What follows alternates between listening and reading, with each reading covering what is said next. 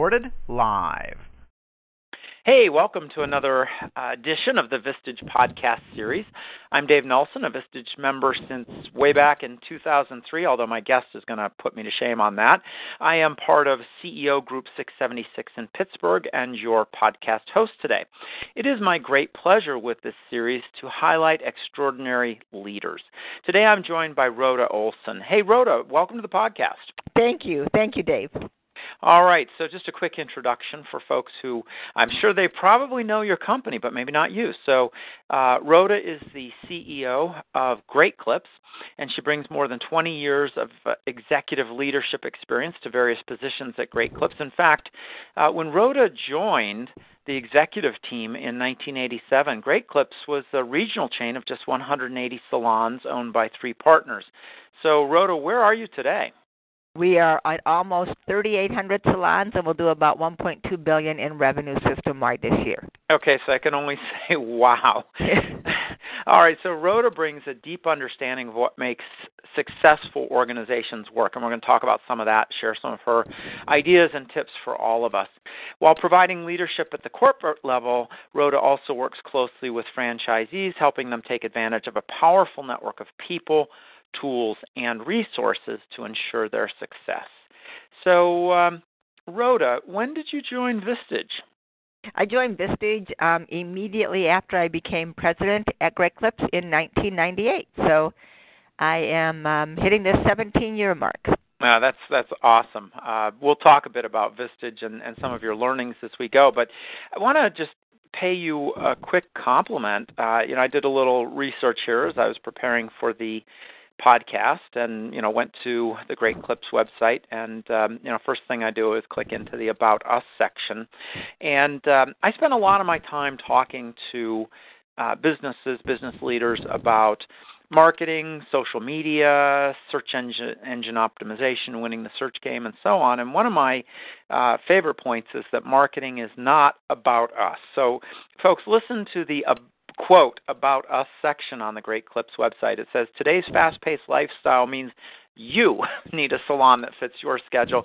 That's why we're open evenings and weekends, no appointments necessary. At Great Clips, you can relax because you know you will get an affordable quality haircut in a comfortable, friendly salon. Then it goes on to talk about your um, your online check-in and, and mobile app, which, by the way, is another thing I'm always harping on. We're in a mobile world where there are six or seven times more of these smart mobile devices than traditional computers being sold each year. So, uh, Rhoda, you're rocking uh, right on with my philosophy. Thank you. Yeah, so keep up the the good work. Hey, let's start with this. You have a little different kind of challenge in your business because your relationship is not with your actual end customers, but with the franchisees that own the, the salons that provide the services. So tell me a little bit about uh, both the challenges that that uh, brings and, and how you're able to tackle them and, and what general advice you might have for our listeners today. Well, sometimes I do feel like tackling a franchisee now and then, but most of the time they're um, they're great allies. You know, being in a franchise business, I think, is one of the biggest challenges because from a communication standpoint and a collaboration standpoint, you're working with independent business people. They become a franchisee because they want some control over their future. They want the leverage of a strong brand and a system, but they're incredibly bright folks, oftentimes very much like Vistage members. They're usually executive level experience um, usually have a pretty solid net worth, have been successful, and they want more control, so they become franchisees, and then we have to try and manage them. We have to try and help those folks all do the same thing when they all have a different idea about what we should be doing. And we do have a legal agreement with them, but for the most part, we really have to use leadership tools, resources, data to help them understand why we want them to do the things we do. And we don't have direct control like in a corporation where you can just tell the employees what to do. We have to cajole and influence, and we also have to collaborate with them and use them and bring them in um, to the discussions and decisions. So it is it is a challenge, but it's also an opportunity. We have over a thousand really bright franchisees, and they challenge us every day. And some companies have to pay millions of dollars for that feedback loop and we get continuous feedback from pretty talented people and i think that's you know why you see what you see on our website dave and why we have done things differently from a technology standpoint is because they also push us. That's that's fabulous. I'm just curious a little bit about how you interact with them. How much is through, say, online systems? Um, you know, you getting out in the field, or that they're coming back to some kind of conference or training session at uh, headquarters or at some nice resort. Tell me a little bit about uh, about the relationship and the tools there. Well, they love nice resorts. I bet. Um, you know, Don't we of, all? one of the things that you know, it feels to me like in this world you have the high human contact or the high technology contact, and the middle stuff's kind of gone away. So we do have several key meetings. We have a, uh, two key meetings a year with some of our largest franchisees. Those are franchisees that probably have between, you know, 10 and 50 salons. They're multi-unit franchisees. They build larger organizations. We meet with them twice a year. That's about 70 to 100 folks. Then we have what we call as our Spring Institute or our Institute. It will be in Austin, Texas this year. That's about 200 franchisees from across the board, all size organizations. Um, you know, in this particular session that's upcoming will be about change, and we'll be talking about change leadership. Then we, in the fall this year, we'll have four regional zone meetings where we um, actually are in I think Indianapolis, Las Vegas, Atlanta, and Pittsburgh. And um, those will be groups of five to 700 folks, uh, franchisees and managers. So we do maintain quite a bit of personal contact. I'm also on the road about 100 nights a year. Um, I am in industry events, franchisee meetings. I was just recently over the weekend at a St. Louis market rally, which was about 520 franchisees, managers, and their staff um, I really believe that you need to stay out there. I love being in the salons. Um, I can walk into a salon fairly incognito, sit in the back room with the stylist, talk to customers. Um, often when I say I'm from Great Clips, they think maybe I'm in accounting or something. So um, I really do think that you need to stay out there and stay in touch and then use technology as a resource for the things that are more knowledge based, information based, Obviously, our business intelligence and technology areas do tons of webinars. Our marketing folks are more likely to be live, so some of it does depend on the area of expertise. But we have a great online university. Um, we have shifted our management training to a blended course where we use both online and class. So we try and leverage that technology for the things that don't need the human touch. And then when we are engaged with our franchisees, and their staff. We try very hard to be connected and um, really strengthen that relationship and, and build the right focus um, and vision all the way through the organization. Love it. So technology plus human. What what a great combination, novel concept in this technology world we're in. Hey, um, that's great advice. What was the best business advice you ever received? Oh, it would have to be. I think there's a combination question here regarding mentor and advice, but I would say that my brother Ray, who I'm in business with, um, he is a majority owner um, of Great Clips, and I'm a, a shareholder. And um, Ray's advice to me over and over and over again, and it took me quite some time to really grasp, but was focus you know, it just seems like um, with so many things going on in the organization and a breadth of responsibility, it's just incredibly hard to focus. And um, once we really grasped um, that throughout the organization, it made a huge difference. Um, although you want to be fully aware of all the things that are going on around you, if you've got 3,800 salons and you aren't consistent in your message and your focus, I don't think you get the results um, that we have. We we are approaching 42 consecutive quarters of same salon sales growth. Um, all the way through the recession, we've been building momentum, and um, you know we think it's because of that focus. Uh, let me just make sure I understand that because that sounds like a really impressive claim. Not just growth in the uh, revenue of the overall firm, which if you're adding salons all the time might be possible, but you're saying 42 quarters of same salon sales growth? Yes, I am. 42 quarters, 10 and a half years. Consecutive through the recession. Unbelievable. and and through a franchise organization where you know you have to get other folks to do the same things and we're pretty proud of that um you know you should we, be wow I, I don't know that there's any other firm in the world that could claim that, or certainly will say that I could probably count them if I did some research on one hand. Um, any particular uh, advice uh, to the rest of us? How, how is that possible? Because that that is an amazing record of consistency. Well, I think it I think it has to do with that focus, Dave. And when you have a large organization, it seems like the tendency is to get more fragmented.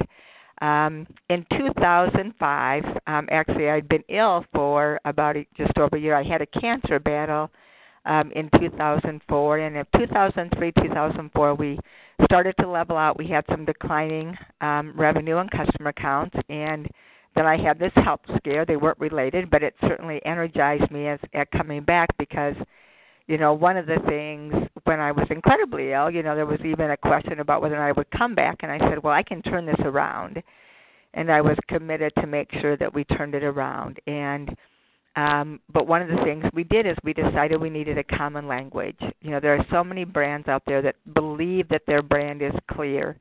I thought our brand was clear, but if you sat with a group of executives and franchisees and asked them to describe the brand, they would all say similar things, but they would use different language. So what we did is we did use an outside resource, a very skilled outside resource and kind of brand strategy to really refine our brand, use common language, narrow the measurements that we used. I guess in corporate BS you would call those metrics, but we have three words that define our brand comfort, freedom, and connection. Um, we really want to create a connection with the, with the customer's comfort zone. That's one of our our promises or brand promise. And then we have six measures that measure everything that happens in the salon.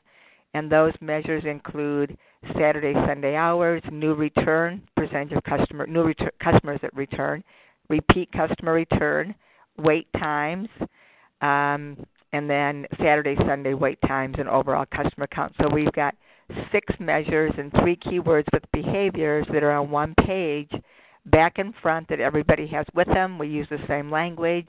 When I go out to do a meeting, I don't have to prepare because I'm going to talk about the same thing. And that takes discipline because we get tired of it, but to be honest, our customers don't and our staff don't because they probably don't hear it enough. So that repetition does create pretty positive results. At the same time, you want to protect that core. We always say we want to innovate around the core.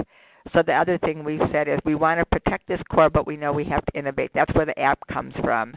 That's where some of our other technology initiatives come from. That's where our vast business intelligence and data comes from. So, um, you know, you want a simple core that people can understand, but then you need to innovate around that. Uh, well, I, I like the. Um, I mean, those are six pretty powerful metrics, but also very easy to understand. And and I like the fact that you talked about the the connection. You know, we humans are, I think, wired somewhere in our DNA to be always seeking that connection, and so to tie the brand to that is is fabulous, especially for what you do, something that is so personal. I was going to ask you about what you're most proud of in your professional life, but look, you're 21 times more salons, 42 consecutive quarters. Of, I don't. Need, we don't even need to go there. So I'm just going to jump forward to uh, okay. your, your, you know, your CEO in in charge. Well, I'll say quote in charge because I think you've already uh, caveated that a little bit. What has surprised you most though about uh, being in this position?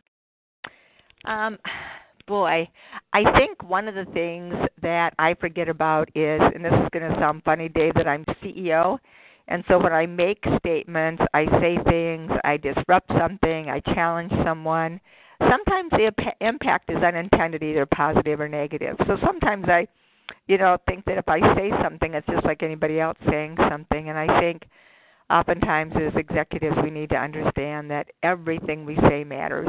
Um, I think you know I've been surprised sometimes. Um, I had a discussion the other day with the real estate folks, and I think they felt I was being you know critical because I was asking questions, and I had to go back and say, wait a minute, you didn't do anything wrong. I just needed a little bit more information. So, you know, that's probably one of the things that surprises me is that I am CEO and that I that people actually treat me like one and it's like, well, wait a minute, that was just a comment, a casual comment. So Yeah, that's that's well said. I've I've heard the expression uh, you cast a longer shadow than you know and uh, you know, this is probably one facet of that. Yes, yes. So what's the hardest thing about being a leader?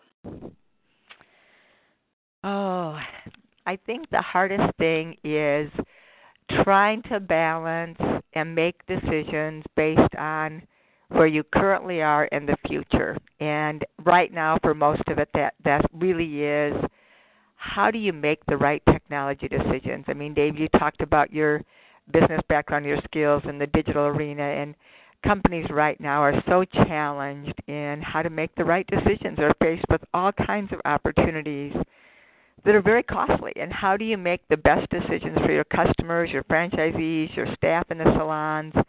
Um, I just it's gotten more and more complex. So I often feel too like my my job is very practical in the salons, interacting with staff, handing them cookies, you know, um, moving chairs around in a meeting room to incredibly complex, making sure that when we do a new app that we meet all the legal requirements. You know, having to change a te- change a texting strategy that we were ready to deploy because of legal risk.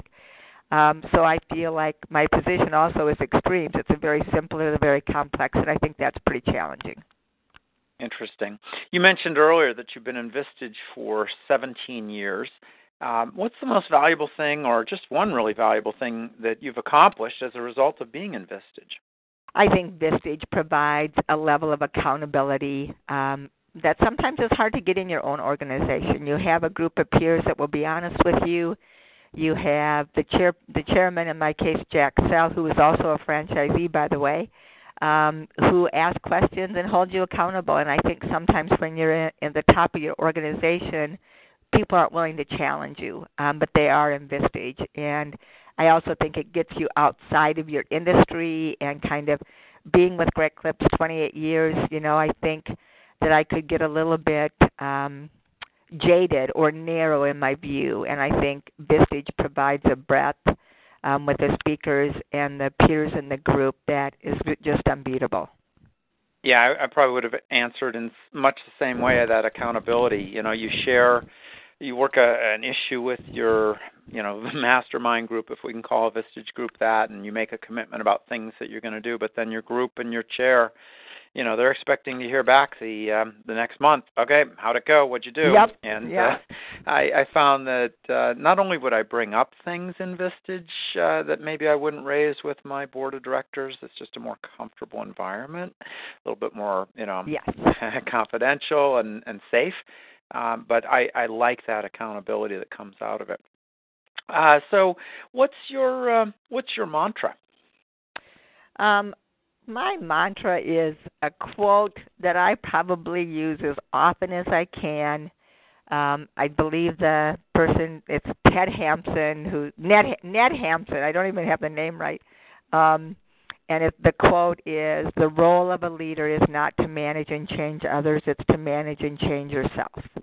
And i believe that's kept me on my toes when i get stuck and i believe that someone else needs to change. I back up and say okay what do i need to change in order to get the organization to change? What do i need to change in order to get this situation to change? How do i need to change in order to get this department to you know go a different direction? So um, it really is one of the things that I talk about often. I have three sons. I raised three sons. My husband and I have been married 41 years. My boys are 35, 36, and 38. It wasn't easy, but that was one of the things raising the boys that I would always think about is okay, what can I do differently to get their attention? They're misbehaving. so, you know, so it's been my mantra for a long time.